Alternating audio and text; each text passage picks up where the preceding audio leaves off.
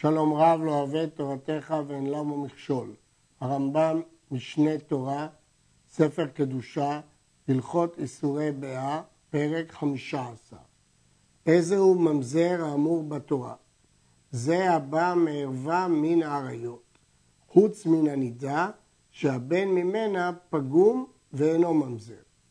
ההלכה נפסקה במחלוקת תנאים במסכת יבמות, כדעת שמעון התמני, שכל שחייבים עליו מיתה בידי שמיים, כלומר ערווה מן האריות, הבלת ממזר.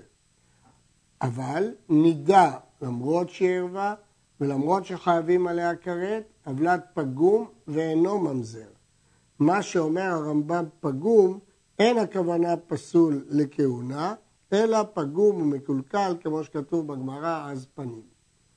אבל הבעל שאר עריות, בין באונס, בין ברצון, בין בזדון, בין בשגגה, אבלד ממזר. גם אם זה בשגגה, אבלד ממזר, כמו אישה שהלך בעלה למדינת הים ושמעה שמת ונישאת לאחר, ואחר כך בא בעלה. ואחד זכרים ואחד נקבות אסורים לעולם, שנאמר גם דור עשירי, כלומר לעולם.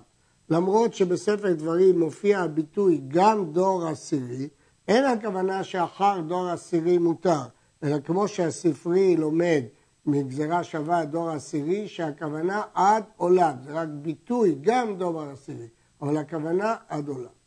אחד ממזר שנשא ישראלית, או ישראלי שנשא ממזרת, כיוון שבעלו אחר הקידושין, לוקים. קידש ולא בעל, אינו לוקה. בעל ולא קידש, אינם לוקים, משום ממזרות. שאין לך בכל חבלה ועם מי שלוקה על בעילה בלא קידושין, אלא כהן גדול באלמנה כמו שהתבהר. שיטת הרמב"ם שיטה מיוחדת שבנויה על סוגיה אחת בתלמוד, שהפירוש שלה הוא שכדי שיעברו חייבי לוין וילקו בבעילה, זה רק אם יש גם קידושין וגם בעילה. ולכן גם ממזר שנשא ישראלית או ישראלי שנשא ממזרת, כדי שילקו, צריך שיהיו קידושין ובעילה. אבל קידושין בלי בעילה או בעילה בלי קידושין אינם לוקים משום ממזרות. יכול להיות שיש מלכות אחרות, אבל המלכות של ממזרות אין. למה? שאין לך בכל חייבי לוי מי שלוקה על בעילה ולא קודשין, אלא כהן גדול באלמנה כמו שהתבהר. לכמה נלמד בפרק זה, שיש דין מיוחד בכהן גדול שבא על אלמנה, שאפילו בלי שהוא קידש אותה. עצם הביאה הוא מחייב, אבל זה רק הוא. הראב"ד, הרמ"ח, הרמב"ן חולקים על הרמב"ם, על הרמב"ם בתוקף. מביאים סוגיה אחרת שמשמע ממנה שגם על בעילה לבד לוקה, כמו שהכתוב צווח, לא יבוא, שהיא הבעילה, ולא כתוב לא ייקח. ולכן לדעתם דווקא בלאווים שכתוב בהם כיכרה, כמו לאו וכהונה, אז לא לוקים אלא אם כן לקח ובעל חוץ מאלמנה וכהן גדול. אבל בשאר לאווים שכתוב לא יבוא כמו בממזר, אז גם בבעילה לבד, בלי כיכרה, לוקה. וכמובן שעל קידושין בלי בעילה לא לוקה. המחזיר, אני ממשיך ברמב"ם. המחזיר גרושתו משנישאת, עוולת כשר, שהרי אינה ערווה. הדין של החזרת גרושתו, כתוב תועבה היא, היא תועבה ולא הוולד, הוולד כשר. גוי ועבד הבא על בת ישראל, הוולד כשר, בין בפנויה, בין באשת איש, בין באונס, בין ברצון, כי הולכים אחרי האם, האם ישראלית, וההלכה היא שהוולד כשר. וגוי ועבד הבאים על הממזרת, עוולת ממזר. גם פה הולכים אחרי האם, ולכן עוולת ממזר. וממזר הבא על הגויה, עוולת גוי, כי הולכים אחרי האם. נתגייר, הרי הוא כשר כשאר הגרים, כי אחרי שהוא התגייר הוא כקטן שנולד. ואם בעל השפחה, אם ממזר בעל שפחה, עוולת עבד. שחררו, עוולת כשר, כשאר עבדים משוחררים, הוא מותר בבת ישראל. זה הכלל. בין הבא מן העבד או מן הגוי או מן השפחה או מן הגויה, הרי הוא כאימו, ואין משגיחים על האב. לפי דבר זה, התירו לממזר לשא שפחה כדי לתאר את בניו, שהרי הוא משחרר אותם, ונמצאו בני חורין. ולא גזרו על השפחה לממזר מפני תקנת בנים. אם כן, התירו לממזר לישא שפחה ולא אסרו את הדבר, כדי שהבנים יהיו מתוקנים, יהיו בני חורים, ועל ידי זה ממזרים יוכלו לתאר את עצמם, כמו שאומר רבי טרפון במשנה, והלכה כרבי טרפון. נוסיף ונאמר שיש סוברים שגוי ועבד הבעל בת ישראל, הוולד אמנם כשר, אבל אם היא בת היא פסולה לכהונה. אבל הרמב"ם לא הזכיר את זה, הוא אמר סתם שהוולד כשר. מי שחציו עבד וחציו בן חורין, הבעל אשת איש, אותו הבן אין לו תקנה, מפני שצד ממזרות וצד כשרות מעורבים בו. הרי הצד של בן חורין של בעל אשת איש, הוולד ממזר. הצד של עבד של בעל אשת איש, הוולד כשר. ולכן מעורב פה ממזר וכשר. ולכן אסור בשפחה, כי יש לו צד שהוא לא עבד, ונמצאו בניו כמותו לעולם. כלומר מצבו קשה, הוא לא בן חורין והוא לא עבד. גוי הבעל השפחה שטבלה, הרי זה עבד. ועבד שטבל שבעל הגויה, עוולת גוי, כמו שאמרנו, שהלך אחר האם. אבל גוי הבעל לשפחה גויה, או עבד גוי שבעל גויה, בת חורין, הלך אחר הזכר. בגוי שבעל גויה, או בעבד גוי שבעל גויה, שם הולכים אחר הזכר. ממזר מותר לישא גיורת, וכן הממזרת מותרת לגר. דווקא בקהל השם ממזר אסור לבוא, ודווקא בקהל השם התורה אסרה עליו עד, דור, עד עולם, גם דור העשירי. אבל בגיורת מותר. והבנים משניהם ממזרים. בין אם האבא ממזר, בין האמא ממזרת, הבנים ממזרים, שהוולד הולך אחר הפגום. ולמה מותר לו לשאת גיורת? שנאמר בקהל השם, וקהל גרים אינו קרוי קהל השם, ולכן לגר מותר לשאת ממזרת ולממזר מותר לשאת גיורת. גיורת שנישאת לגר והולידו בן, אף על פי שהורתו ולידתו בקדושה, הרי זה מותר בממזרת. וכן בן בן בנו, עד שישתכר שם גיותו ממנו ולא יוודע שהוא גר. אם האבא גר והאימא גיורת, הבן מותר בממזרת, עד שישתכר שם גרותו ממנו, ואחר כך ייאסר בממזרת. ואחד הגרים ואחד העובדים משוחררים, דין אחד לכולם. גר שנשא בת ישראל, או ישראל שנשא גיורת, אבלד ישראלי לכל דבר, ואסור בממזרת. רק גר שנשא גיורת, יש דין מיוחד שעד שהשתקע שם גרותו, מותר בממזרת. שלושה ממזרים. ממזר ודאי, וממזר ספק, וממזר מדברי סופרים. ובהמשך נראה את ההבדל בהלכות. איזה הוא ממזר ודאי? זה שבא מן הערווה הוודאית, כמו שביארנו, חוץ מן הנידה. וממזר ספק, זה הבא מספק ערווה. כגון הבעל אישה שנתקדשה ספק קידושין, אז היא ספק אשת איש. או נתגרשה ספק גירושין, שוב, היא ספק אשת איש, ספק גרושה, וכיוצא בהם. אז מי שבא עליה, אבלד, ממזר מספק. הסוג השלישי, אישה ששמעה שמת בעלה ונישאת, והרי בעלה קיים, ובא בעלה עליה, והיא תחת השני, הרי הבן ממזר מדברי סופרים. מדוע? כי בעצם התברר שבעלה היה קיים. אם בעלה היה קיים, יוצא שהנישואי השני לא חלו, התבטלו, והיא חוזרת להיות נשואה לראשון. אז בעצם אם בא בעלה הראשון עליה, היה צריך להיות עוולת כשר. אבל כיוון שסוף סוף היא תחת השני ולא קיבלה ממנו גט, הוא נקרא ממזר מדברי סופרים. אגב, הבן מהשני יהיה ממזר מהתורה, אבל הבן מן הבעל יהיה ממזר מדברי סופרים, כי בעצם היא אשתו לכל דבר. אבל כיוון שהוא בא עליה והיא תחת השני, אז הבן ממזר מדברי סופרים. פנויה שנתעברה בזנות. אמרו לה, מהו העובר הזה, או הוולד הזה?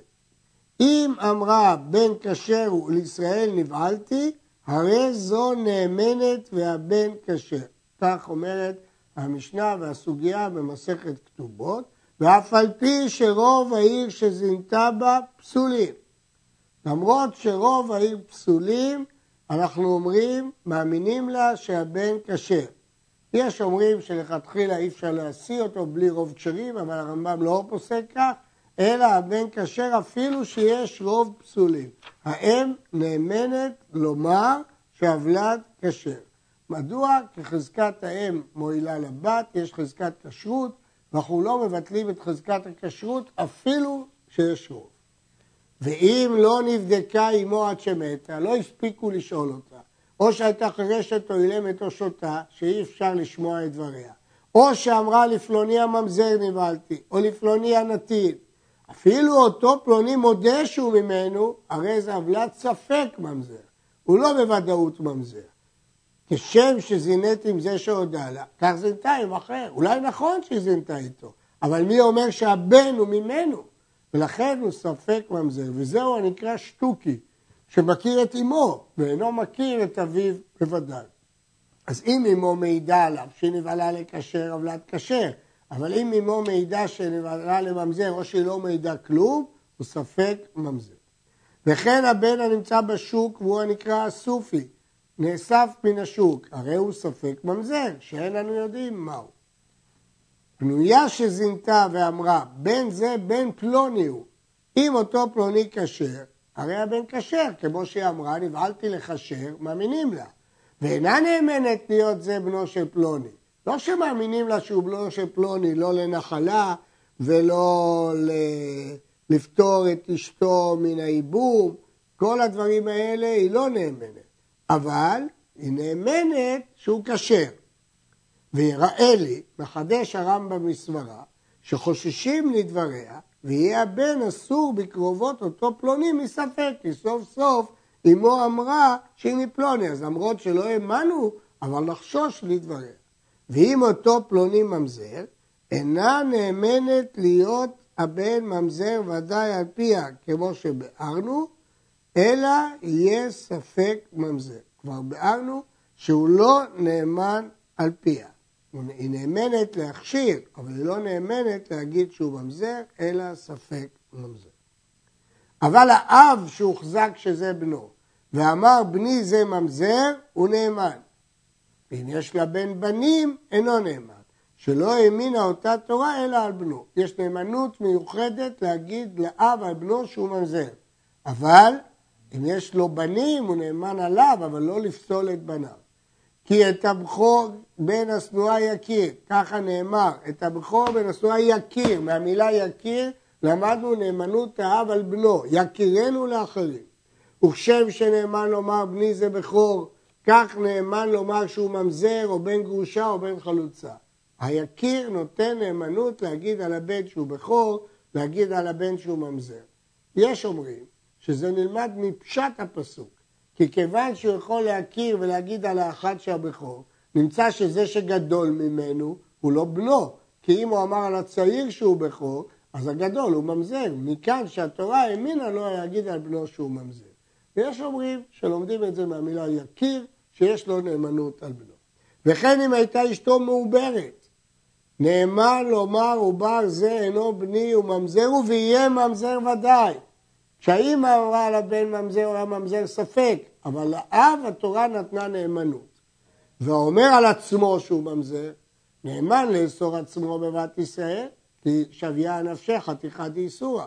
ואסור בממזרת, לא מפני שהוא אמר שהוא ממזר נתיר אותו בממזרת, כי אין עדות לכך, עד שיוודע שהוא ממזר. ובנו כמוהו. גם בנו יהיה אסור בבת ישראל, אבל גם אסור בממזרת. ואם יש לו בני בנים, אינו נאמן לפסול בני בניו, ולא יפסול אלא עצמו. ארוסה שנתעברה והיא בבית אביה, הרי אבלת בחזקת ממזר, ואסור בבת ישראל ואסור בממזרת, כי הוא ספק ממזר, הוא אסור גם בממזרת, אבל הוא אסור בבת ישראל. ואם נבדקה עם רוב ואמרה מארוסין התעברתי, נאמנת ועוולת כשר, כמו שאמרנו עד עכשיו, שהאישה נאמנת לומר שעוולת כשר. ואם הכחישה הארוס ואמר מעולם לא באתי עליה, הרי עוולת ממזר, שאפילו היה בחזקת בנו ואמר בני זה ממזר נאמן. אז כל שכן במקרה הזה שהוא נאמן, כי האבא נאמן לומר על בנו שהוא ממזר. והאישה אינה בחזקת זונה, אינה נאמנת לומר לארוסי נבהלתי ואינה זונה. למרות שהוא נאמן לומר שהוא לא בא עליה ביחס לבן כדי לעשות את הבן ממזר, זאת נאמנות מיוחדת של יקיר. אבל לגבי לפסול את האישה, לא, היא לא בחזקת זונה. ולכן אם נישאת לכהן לא תצא, וולדה ממנו כשר. כי למרות שהאמנו להרוס לגבי הבן, אבל היא רק חשודה, אין ראייה שהיא זונה, ולכן אם נישאת לכהן לא תצא בדיעבד. היו העם מרננים אחריה, והיא ארוסה עם ארוסה ועם אנשים אחרים. אף על פי שבאה עליה ארוסה בבית חמיב, הרי זה ספק ממזר. כשם שהפקירה עצמה לארוסה, הפקירה לאחרים. גם אם אנחנו יודעים שהרוס בא עליה, אבל אולי גם אחרים באו עליה, כפי שהעם מרננים. ואם נבדקה ואמרה עובר זה מהרוסי, הרי זה כשר, כמו שביארנו שהאישה נאמנת לומר על הוולד שהוא כשר, כי יש לה חזקת כשרות. אשת איש שהייתה מעוברת ואמרה עובר זה אינו מבעלי, אינה נאמנת לפוסלו, והרי הבן בחזקת כשרות, שלא האמין התורה אלא האב, כפי שראינו מדין יקיר. אמר האב אינו בני, או שהיה בעלה במדינת הים וברור שהיא לא התעברה ממנו, הרי זה בחזקת ממזר. ואם אמרה, שאלו אותה, הרי בעלך ממדינת הים, איך התעברת? מגוי ועבד נתעברתי, הרי הוולד כשר, שאין הבעל יכול להכחישה בדבר זה. ואין העובר משתהה במעי אמו יתר על 12 חודש. עד 12 חודש עוד אפשר לומר שהוא מהבעל, אבל אם עברו יותר מ-12 חודש מאז שהבעל יצא למדינת הים ולא חזר, הרי כפי שאמרנו, הילד בחזקת ממזר. אשת איש שיצא עליה קול שהיא מזנה תחת בעלה, והכל מרננים אחריה, הם חוששים לבניה שם הממזרים הם, למרות שיש קול שהיא זינתה תחת בעלה, ואפילו היא זינתה תחת בעלה, שרוב בעילות אצל הבעל, ולכן אנחנו תולים את הוולד שהוא מהבעל, למרות שהיא זינתה גם עם אחרים. ומותר לישא ביתה לכתחילה, אבל היא עצמה חוששים לה משום זונה, כיוון שיצא עליה קול שהיא מזנה תחת בעלה. ואם הייתה פרוצה יותר מדי, אם היא פרוצה יותר מדי, אף לבניה חוששים. מה שאמרנו, שהיא עצמה חוששים לה משום זונה, הרמב"ם לא פירש ולכן מי חושש? המגיד משנה כותב, ולכן כהן לא יכול לשאת אותה מדין תורה, וישראל אם רוצה להתרחק מהקירור. אבל מדברי הטור משמע שמדובר דווקא לגבי כהן, כי זונה לישראל מישרא שריה היא מותרת. וכך משמע גם מדברי התוספות. דין תורה שספק ממזר מותר לבוא בקהל. שנאמר לו יבוא ממזר בקהל השם, ממזר ודאי, אסור לבוא בקהל, ולא ספק. אנחנו לומדים שממזר ודאי ולא ממזר ספק. אבל חכמים עשו מעלה ביוחסין ואסרו כל הספקות לבוא בקהל. כלומר, האיסור של ספק ממזר לבוא בקהל לישא ישראלית הוא מדי רבנן. לפיכך, ממזר ודאי, מותר לישא ממזרת ודאית, אבל ממזר ספק או שטוקי או אסופי, אסור לישא בת ישראל ואסור לישא ממזרת, כיוון שרק רבנן אסרו אותו בקהל. אז בעצם מן התורה הוא כשר, אז איך הוא יישא ממזרת? ואפילו ממזרת מספק אסורה לו, שמא אחד מהם אינו ממזר והשני ממזר ודאי. אז יוצא שהמצב של ספק ממזר הוא הגרוע ביותר. כי ממזר ודאי יכול לשאת ממזרת, אבל ממזר ספק לא יכול לשאת לא ממזרת ולא כשרה. וממזר של דבריהם, הסוג השלישי, אמרנו באישה שהלך בעלה למדינת הים וחזר ובא עליה והיא תחת השני, שהוא ממזר רק מדרמנן, מותר לישא ממזרת של דבריהם. וכן שאר הספקות אסורים לישא זה מזה. כיצד? שתוקים, כמו שהגדרנו את השתוקי שהוא מכיר את אמו ואינו מכיר את אביו. והסופים שנאסף מהשוק, אנחנו לא יודעים מי אביו ומי אמו. וספק ממזרים אסורים לבוא זה בזה, כי שלושתם ספקות. ואם נישאו לא יקיימו, אלא יוציאו בגט, כי הם אסורים. והבלת ספק כאבותיו, ואין לספקות אלו תקנה, אלא שיישאו מן הגרים, כפי שאמרנו שגר מותר לשאת ממזר. והוולד הולך אחר הפגום. אז ממזר או ספק ממזר, הפתרון הוא לישא גיורת.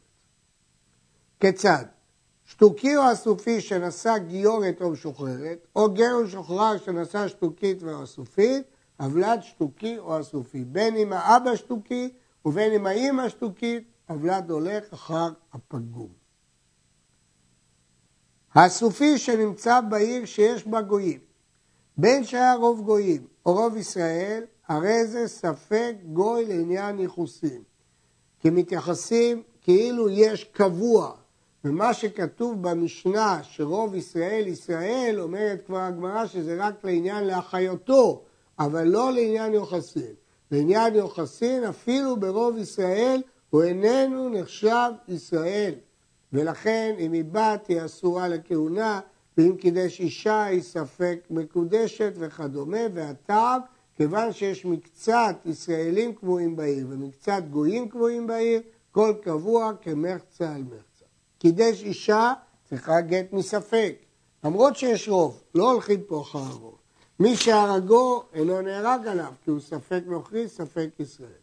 התבלו בדין לשם גרות, או כשהוא קטן, שלמדנו כבר שקטן אפשר להטביל אותו על דעת בדין אם הוא לא ימחה כשהוא יגדל, או שטבל מי שהגדיל, הרי הוא כשאר הסופים הנמצאים מערי ישראל. זה פשוט שכיוון שהטבילו בדין, ישראל גמור בכל גבנה, אז הוא חוזר לדין הסופי, לא אכפת לנו כי אם הוא היה גוי, הוא יתגייר. כך למדנו שגר קטן, מטבילים אותו על דעת בדין. ובוודאי כשהוא גדול, הוא גר. אבל לעניין יוחסים, דינו הסופי, כי הטבילה מועילה רק להוציא אותו מדין גוי.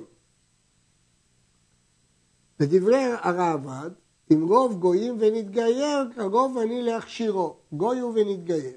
לפי הרעב"ד, כיוון שאני מתייחס אליו כאל גר, אז אם כן הוא כבר לא ספק. אבל לפי הרמב"ם הוא עדיין ספק, כי אולי הוא ישראלי. הרי היו ישראלים קבועים בעיר, ולכן לפי הרמב"ם הוא אסור בממזרת, אבל לפי הרעב"ד הוא כמו גר גמור. היו רוב העיר גויים, מותר להאכילו נבלות וטרפות. היו רובם ישראל, מחזירים לו אבדתו כישראל. מרצה למרצה, מצווה לאחיותו כישראל, ומפקחים עליו את הגל בשבת, והרי הוא לעניין נזקיו ככל ספק ממון המוציא מחברו עליו הראייה. כשרוב העיר, כאן מדובר כשלא טבל ולא הטבילו בדין, כתוב בפירוש בגמרא שאם רוב גויים גוי לאיזה עניין, לא ליוחסין כפי שראינו, אלא להאכילו נבלות. ואם רוב ישראל לאיזה עניין, להחזיר עליו אבדתו. ואם מחצה למחצה, מצווה להחליותו כישראל. רבים חולקים עליו ואומרים שמצווה להחליותו דווקא ברוב ישראל, ולפקח עליו את הגל אפילו ברוב גויים לדעתם, כי לא הלכו בפיקוח נפש אחר הרוב. והרמב"ם נשאל על השאלה הזאת של פיקוח נפש, איך הוא אמר שדווקא במחצה על מחצה, נגד כל הפוסקים. והוא השיב על פי הסוגיה במסכת יומא, כפי שכבר ביארנו בהרחבה בהלכות שבת. אבל הרבה ראשונים חלקו עליו וסברו שלפקח את הגל אפילו ברוב גויים מפקחים. יראה לי שכל מדינה שיהיה בה שפחה או גאויה ראויה ללד, הואיל והסופי הנמצא שם ספק גוי או ספק עבד, כשיישא הגיורת כמו שאמרנו, הרי זו ספק אשת איש, והבא עליה פטור, שאין הורגים מספק. הרעב"ד מקשה שהרי יש הלכה שהולכים בדיני נפשות אחר הרוב. ואם הולכים בדיני נפשות אחר הרוב, והרוב כאן יהודים, למה הרמב"ם אומר שמי שבא עליה פטור שאין הורגים מספק? ודברי הרמב"ם מתרץ הרב מגיד משנה בהרחבה שלא הורגים על הספק. וזה לא דומה לדין רוב רגיל של רוב דיינים. וכן יראה לי שהשטוקי שנשא אישה שאפשר שהיא ערבה עליו, כפי שנראה בהלכות הבאות, הרי ספק אשת איש, שאין קידושין תופסים באריות, ולכן היא ספק אשת איש. ואיזו האישה שאפשר שתהיה ערבה עליו? כל אישה שהיה אביה או אחיה קיים, שנתעברה בו אמו. וכל אישה שנתגרשה או נתאלמנה, אביו היא, או אשת אחי אביו, ולכן היא ספק אשת איש. כיוון שאם היא ערבה עליו, היא לא אשת איש. אבל אם היא לא ערבה, היא אשת איש, אז זה ספק. ומנין אני אומר שאין השתוקי והסופי אסור בכל אישה שאפשר שתהיה ערבה עליו. שהרי הכשר שנבדקה עמו אינו אסור בכל אישה שאפשר שתהיה ערבה עליו. הרי נאמר בתורה תחלל את בתך להזנותה. ואמרו חכמים שאם יעשה זה, אם יתה ישלח את הבת שלו לזנות, נמצא אב נושא ביתו ואח נושא אחותו והעולם היה מתמלא זימה.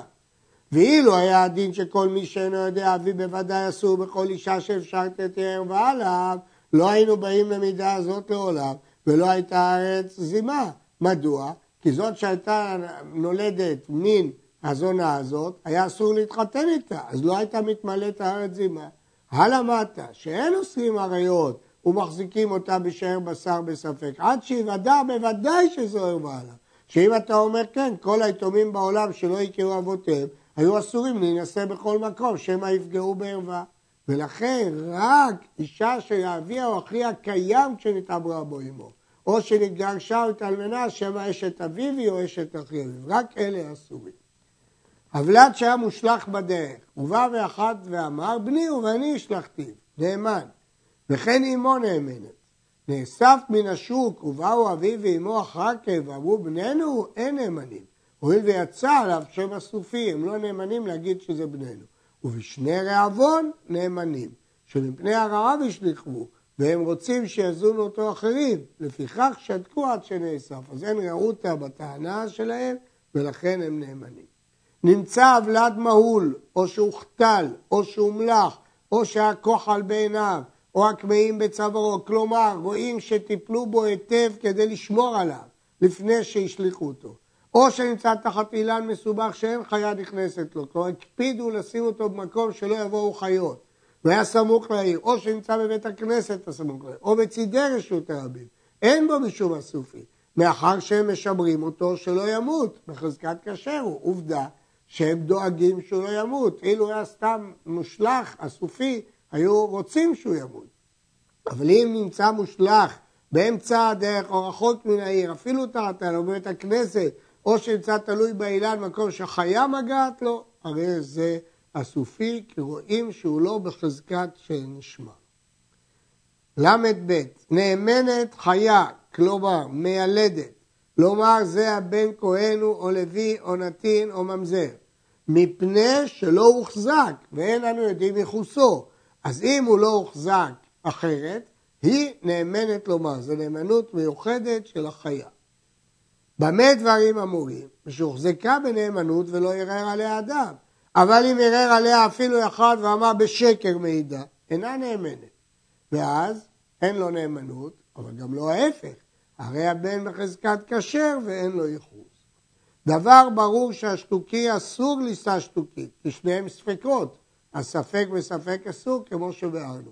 והסופי אסור והסופית, כמו שהם ספקות. אבל ממזרים ודאיים ונתינים מותרים לבוא זה בזה. והבלד ממזר. ושתוקי והסופי מותרים בנתינים כשאר גרים, והבלד ספק ממזר. יש להעיר.